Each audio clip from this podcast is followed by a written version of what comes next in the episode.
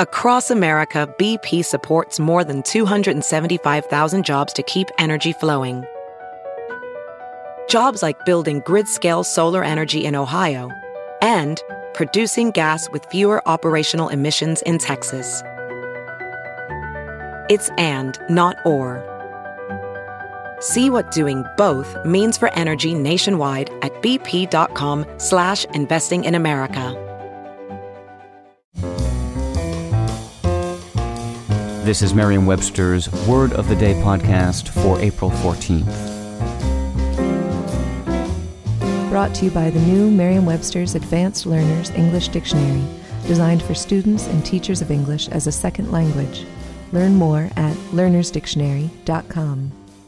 The word of the day for April 14th is derring do, spelled as two hyphenated words D E R R I N G hyphen D O.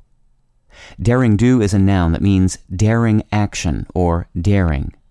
Here's the word used from a book review by Patrick Anderson in the Washington Post.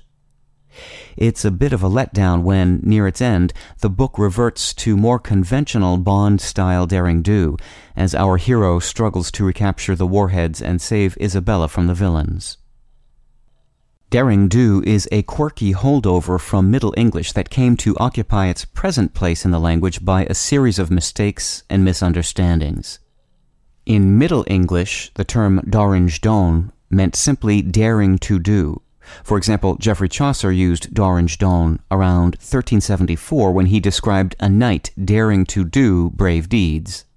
The phrase was misprinted as derrynge do in a 16th century edition of a 15th century work by poet John Lydgate, and Edmund Spenser took it up from there, assuming it was meant as a substantive or noun phrase.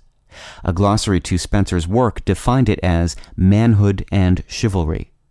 Sir Walter Scott and others in the 19th century got the phrase from Spenser and brought it into modern use. I'm Peter Sokolowski with your word of the day.